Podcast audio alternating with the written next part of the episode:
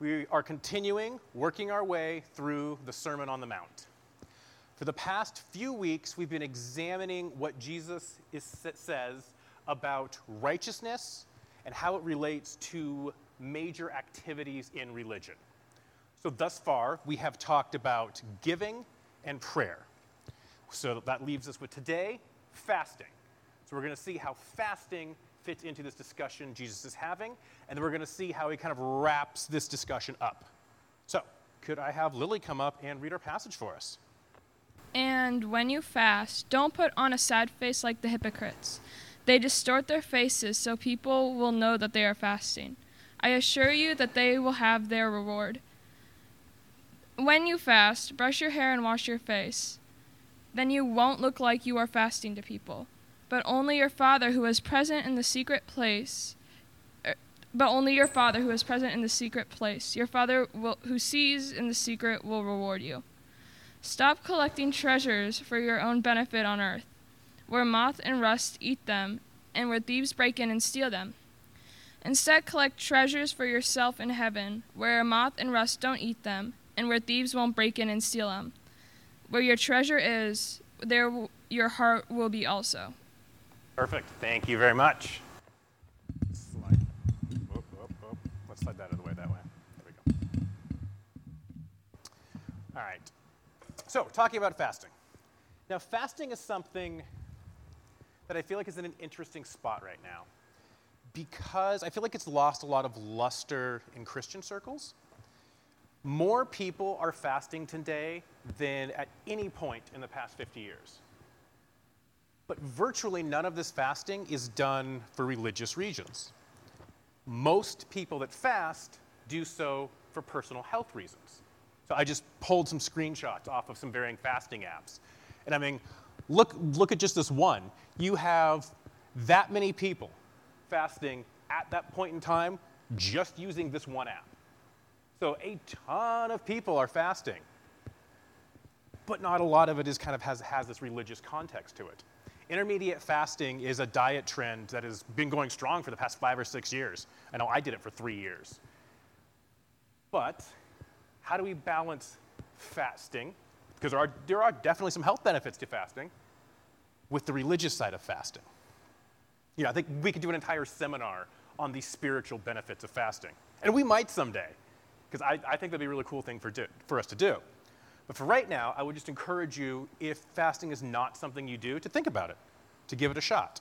And a lot of times we think of fasting as food. It can be other things too, because I know some people just physically can't fast on food, so there can be other things you can fast on. But it can be a great way to focus your attention on God, and it can be an amazing way to just open yourself up to hear the Holy Spirit in some amazing and powerful ways. So, but that us fasting is not the topic for today, so I'll pull back from that.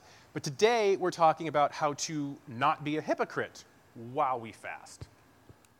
So if you remember these creepy dudes, from our discussion from last time, when Jesus talks about a hypocrite, he's talking about someone who is only going through the motions, doesn't fully buy in to what they're doing. Think of actors. That's tangibly what the word hypocrite meant at the time, was just an actor. Someone who is looking to do something to gain approval through their actions. Now, Jesus has repeated the same idea many, many times throughout this section. He's talked about giving and prayer. He's repeating a lot of those same ideas today about fasting. There are some interesting things about fasting, that in the first century, the Jewish population was well known for its fasting prowess. That we have several accounts from historians, as well as Roman emperors, who have commented on the Jewish practice of fasting, and how several high-ranking Jewish members of their court talked about their fasting and displayed their fasting, even going so far as to publicly post their fasting schedules, which for most people was Mondays and Thursdays, by the way. There you go. That was the first century Jewish fasting schedule. So Jesus is relaying the idea that when you fast, it shouldn't be apparent to everyone that you're fasting. Because think about it. What relationship is there between me not eating and me taking a shower? or putting on clean clothes. Those two shouldn't be mutually exclusive, right? Like, unless you're at some crazy long fast and you just physically can't muster the strength to wash. And if that's the case, that's a whole other discussion we should be having. The only reason for presenting yourself in this way is to mark to other people that you're fasting. I know for me, when I was in school, I would have a test-taking shirt.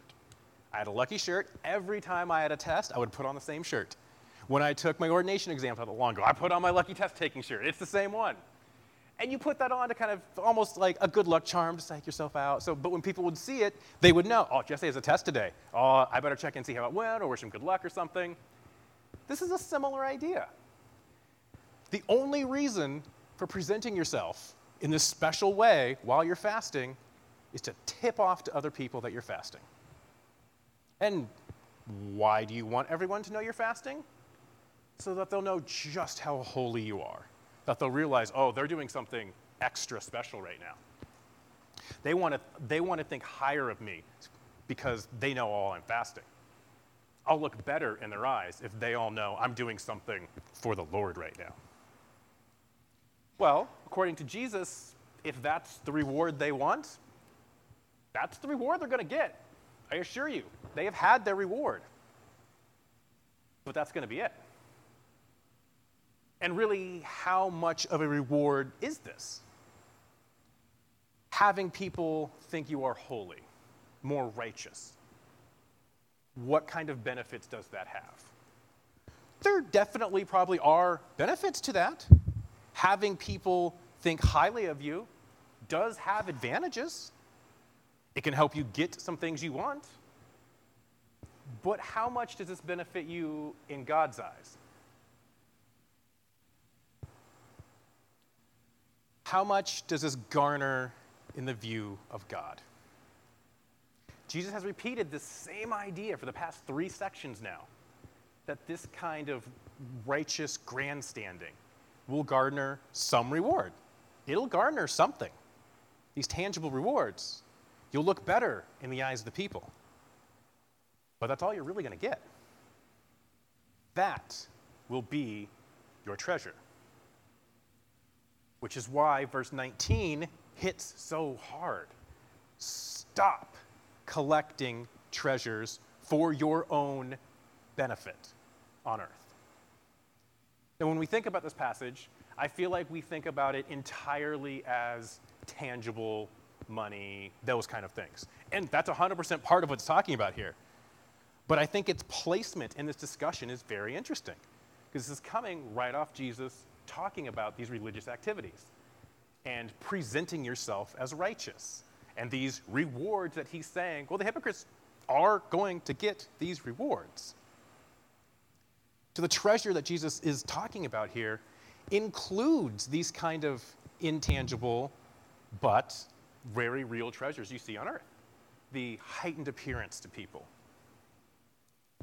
the wanting people to think more of you, to think better of you. But again, how much are these opinions, these views that we're trying to garner worth in the eyes of God? Worth in heaven? Not really much at all. And I think Jesus really hammers this point home in verse 21 here. Where your treasure is, there your heart will be also. So, Jesus has been building up to this point, to the hypocrites of the previous sections. The treasure is the reputation. The treasure is their appearance. The treasure is their perceived holiness. So that's where their heart is. That's where their intent is. This really reveals their intent. Their actions are not driven by an overflowing, this outpouring of love that's been poured into them that just spills over. And so they thankfully want to praise God. They thankfully want to give. They thankfully want to do all of this. No. Their actions are driven by a constant, grasping desire to appear better than those around them. Meaning, their heart is not aligned with God's heart. Meaning, we got some big problems going on here. Just think about it. If your main aspirations, if your main goals, if what drives you doesn't line up with what drives someone else, what's their core being, how can you hope to develop a close, personal, loving relationship? If what motivates me deep down inside at my core is opposite of what motivates someone else deep down at their core, how can we possibly work together, let alone grow together in an intimate relationship? And that's what Jesus is warning us of. If we are not aligned with what God desires, if our desires are not aligned with that, we can go through the motions, but our heavenly rewards, they'll be empty. Because our heart is not where our treasure is, or our heart is where our treasure is. And so if our heart is not aligned with God's heart, then our treasure is somewhere else. And our actions dictate that. But I want to touch on these next few verses here because I think they sum everything up really, really well. So this is starting in verse 22. The eye is the lamp of the body. Therefore, if your eye is healthy, your whole body is full of light. But if your eye is bad, your whole body will be full of darkness. If the light in you is darkness, how terrible that darkness will be. No one can serve two masters. Either you will hate one and love the other, or you will be loyal to one and have contempt for the other. You cannot serve God and wealth. So the eye and the body metaphor here is hitting on the same idea as we saw in verse 22, the treasure idea. The eyes control much of what we do. They motivate us. So if this motivation is light, full of good motivations, then our actions will be seen as good in the eyes of God. If these motivations are not good, say selfish ambitions, personal gain, then those same actions will not be seen as good in the eyes of God. But it's verse 24 here where we really get, where things really, really come home. Now this last verse here, or this last word here, wealth, is often just transliterated. It's the Aramaic word mammon. How many of you have heard that word before? Mammon? Yeah, a couple, like some older translations will just bring it over. It generally carries with it the idea of treasures, money, possessions, that idea. But I want to push that definition a little deeper because there's something really interesting about it. So get ready for a quick little word lesson here. So this is the word mammon. There's the Hebrew there. This M on the front. In Semitic languages, when you add an M to the front of a word, it takes it from a verb to a thing, to a noun. So like in English, it's our ER. So run is a verb. Runner is a person, right? It's a noun. So let's take off the M, get it back to its verb state. So if you're a linguist and you notice Ammon, that sounds weird, right? Well, it's because that last O changed, lengthened to an O when we added the M. So if we take the M off, we have to shorten the vowel again. Anyone starting to recognize what this word might be? Say it. Amen, you're right. And then we don't need the double M's in English, so that's what we end up with. So the word we say all the time, amen, is the same root as mammon. So when we say amen, amen in its verbal state means something like it is certain, it is firm, surely. So when you say amen, you're giving an agreement. You're saying, yes, I agree. I am certain of what you said. So let's take those two in tandem. The idea of kind of the tangible wealth of mammon with the idea of certainty, something that is firm, something that is guaranteed. What do we get? We get something tangible, something that is certain, something that is guaranteed. So how does that play in with everything Jesus has been talking about here? How does that play in with not this verse, but the verse that was just up on the screen? Is it saying we can't serve God and things that are certain? Well, let's go back to the reward of the hypocrites. What were they? They were immediate, right? Improved views in the eyes of the other people around them. They were tangible. That's something you could quasi-measure, right? They were certain. They were things they were going to get right away. They're immediate rewards. They're something that could be counted on, a higher standing in the eyes of the people. They were things that benefited them right then and there. They were things that they could count on, that were going to happen. Now compare this to the treasures God offers, heavenly treasures. They're treasures we can't see right now. They're treasures that are not tangible to us right now. They're treasures that require faith. Faith to believe that these rewards, that these treasures are coming. So the idea is getting that we cannot serve two masters, meaning we can't be motivated by our desire for the immediate, tangible, certain treasures of earth and also be in line with God's heart, with God's desire to love, and all those treasures that come as part of that. Those two cancel each other out. You just can't have your heart set on the certain things of this world and be in line with God's heart. Now, this goes against kind of our natural desires, right? Our natural desire is to want the tangible, to want the immediate. So, who wants to help me with an example? Someone over here? Yeah? Lily, Mason, anyone want to help me with an example?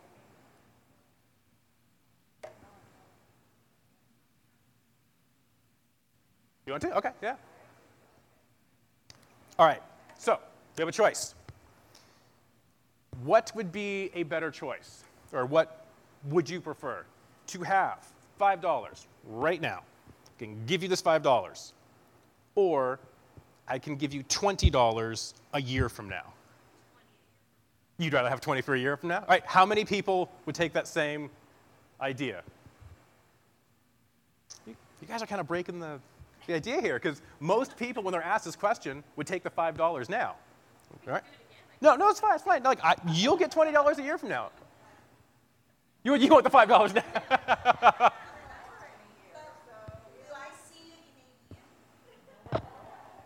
That's the gamble. Like that's the point of faith. Is in a year from now you would get $20. So most people, when they're asked that question, would take the $5 because they're like, I don't know what's going to happen a year from now, so I'll take what's immediate in front of me. Apparently, you guys are all very, very money wise and would take the $20 a year from now.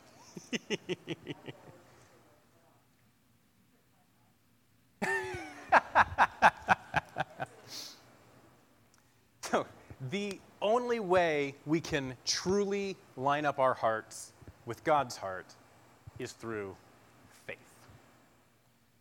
It's hard to not want to take that quick, certain, guaranteed reward.